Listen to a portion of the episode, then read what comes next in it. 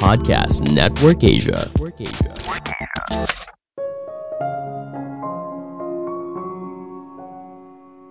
Musik yang sedih dan situasi yang mellow ternyata mengingatkan kita soal kerinduan terbesar kita yang terdalam. Entah itu soal cinta yang bertepuk sebelah tangan, mimpi yang tidak berani untuk dikejar, atau mungkin hidup yang kita impikan. Halo semuanya, nama saya Michael. Selamat datang di podcast saya, Sikutu Buku. Kali ini saya akan membahas kekuatan di balik lagu yang sedih dan musim hujan. Ini merupakan rangkuman dari video TED Talk Susan Cain yang berjudul The Hidden Power of Sad Songs and Rainy Days dan diolah dari berbagai sumber. Apakah kamu suka dengan musik yang sedih? Apakah kamu sering kali merasa nyaman atau mendapatkan inspirasi pada saat hujan? Tanpa kita sadari, mayoritas orang menyukai situasi ini. Karena mungkin saja hal ini mengingatkan mereka soal kerinduan yang terdalam Entah itu soal cinta yang bertepuk sebelah tangan, mimpi yang tidak berani untuk dikejar, atau mungkin hidup yang kita impikan. Sebelum kita mulai, buat kalian yang mau support podcast ini agar terus berkarya, caranya gampang banget. Kalian cukup klik follow. Dukungan kalian membantu banget supaya kita bisa rutin posting dan bersama-sama belajar di podcast ini.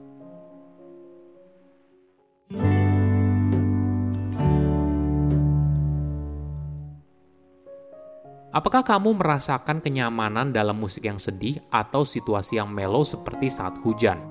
Jika iya, hal ini ternyata wajar. Karena mungkin saja kondisi dan situasi tersebut mengingatkan kamu atas kerinduan yang terdalam. Dalam bahasa Ibrani, kata rindu, lihistokek, berasal dari akar kata yang sama dengan kata passion atau gairah tempat di mana kamu menderita atau mengalami perasaan yang tidak nyaman merupakan tempat yang sama persis di mana kamu sangat peduli. Itu merupakan tempat yang sama yang menginspirasi kamu untuk meringankan rasa sakit orang lain semampu yang kamu bisa. Dan itu adalah tempat di mana kamu bisa merasakan getaran keindahan dunia yang luar biasa. Susan bercerita pengalamannya sendiri. Ketika berumur 30 tahun, dia bekerja di firma hukum di Wall Street, Amerika Serikat saat itu, Susan bekerja 16 jam dalam tujuh hari seminggu. Dia punya keinginan untuk mencapai level partner di firma hukumnya. Namun suatu hari, seorang senior partner mendatangi Susan dan mengatakan kalau dirinya tidak akan bisa jadi partner di firma hukum tersebut. Dia ingat seketika langsung menangis dan di hari itu juga Susan memutuskan untuk keluar.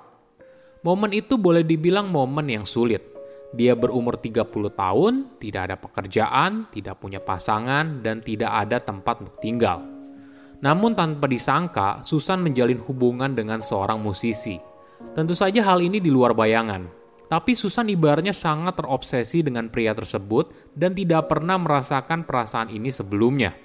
Hingga suatu hari temannya bertanya, "Kamu sepertinya cinta banget sama pria itu?" Mungkin karena dia menggambarkan kerinduan terdalam kamu. Apa sih yang kamu rindukan? Hal ini membuat Susan mulai berpikir dan bertanya ke dalam dirinya.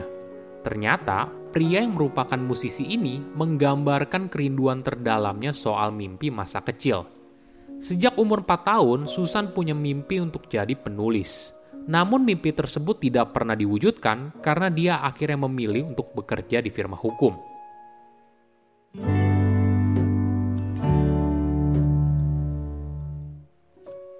Ada fakta yang menarik. Mayoritas orang ternyata suka dengan musik yang sedih, khususnya bagi orang yang sensitif. Sebagai gambaran, lagu dengan melodi dan lirik bahagia dimainkan rata-rata 175 kali dalam playlist mereka. Sedangkan untuk lagu sedih dimainkan rata-rata 800 kali. Para responden mengaku kepada peneliti kalau mereka mengasosiasikan lagu sedih dengan keindahan dan keajaiban, bagian dari perasaan kagum yang luar biasa. Hasil riset ini sebenarnya tidak begitu mengagetkan. Banyak genre musik yang sering kali berhubungan dengan perasaan kesedihan atau duka yang mendalam. Misalnya genre flamenco dari Spanyol, blues dari Amerika Serikat, dan sebagainya. Bahkan lagu pengantar tidur di seluruh dunia sering kali menggunakan melodi yang memilukan. Ini menarik kan? Kenapa kita menggunakan jenis melodi seperti ini untuk menidurkan bayi? Ternyata kesukaan kita terhadap situasi yang melo tidak hanya terbatas pada musik, tapi juga terhadap aspek yang lain, misalnya situasi saat hujan, drama yang tragis, dan bahkan pada bunga sakura yang mekar. Kamu tahu nggak, di balik indahnya bunga sakura, ternyata bunga ini cepat sekali gugur loh. Di Jepang, musim semi dan mekarnya bunga sakura yang cantik telah dirayakan rutin selama lebih dari ribuan tahun. Dari pertengahan Maret hingga April, berbagai kalangan mulai dari keluarga hingga grup pertemanan di Jepang bersaing untuk mendapatkan tempat piknik di bawah pohon sakura yang mekar.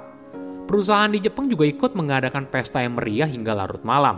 Perayaan bunga sakura bertepatan dengan pergantian musim dan menggambarkan awal yang baru. Sebagai gambaran, April adalah awal tahun ajaran baru bagi anak-anak di Jepang dan awal tahun fiskal yang baru bagi perusahaan di Jepang. Kenapa momen pohon sakura yang mekar itu begitu berharga? Bagi orang Jepang, pohon sakura merupakan simbol dari keindahan yang singkat, nostalgia, dan kehilangan. Pohon sakura hanya mekar sekitar 10 hari, dan keindahannya sangat berharga karena kita tahu hal ini tidak akan bertahan lama. Menariknya, bunga sakura merupakan satu-satunya pohon berbunga di mana kelopaknya jatuh ke tanah ketika mereka berada di puncak kemekaran, bukan ketika mereka memudar atau layu. Simbol inilah yang sering kali digunakan di film atau acara TV di Jepang sebagai gambaran seseorang yang masih muda tapi sudah meninggal dunia. Misalnya, tokoh utama dalam acara tersebut sedang di rumah sakit, lalu tampil adegan bunga sakura yang jatuh ke tanah. Maka artinya tokoh itu telah meninggal dunia. Orang Jepang juga sering kali mengasosiasikan perasaan nostalgia bahagia yang diwarnai kesedihan dengan bunga sakura yang mekar. Walaupun bunga sakura menggambarkan awal yang baru, tapi di sisi lain merupakan waktu untuk berpisah dengan yang lama. Sebagai contoh, kelulusan sekolah di Jepang biasanya diadakan di bulan Maret. Jadi para siswa di sana sering kali ditemani dengan lagu sedih yang berhubungan dengan pohon sakura yang gugur.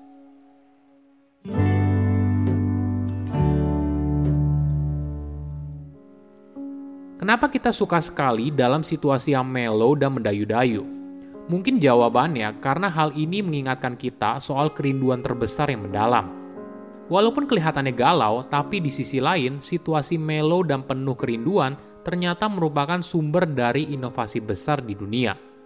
Keinginan terdalam mendorong kita berani mencoba hal baru, yang mungkin awalnya hanya mimpi.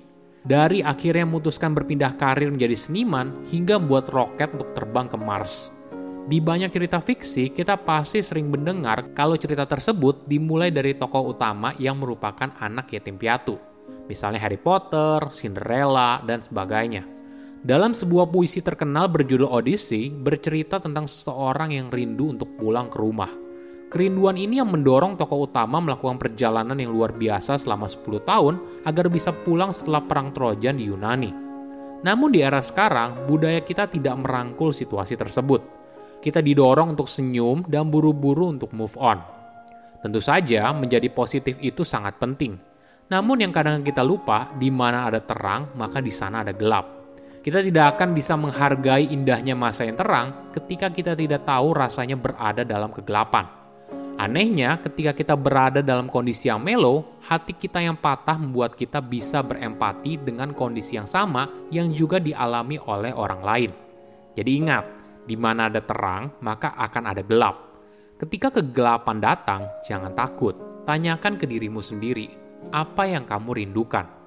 Lalu ikuti ke mana kerinduan kamu pergi.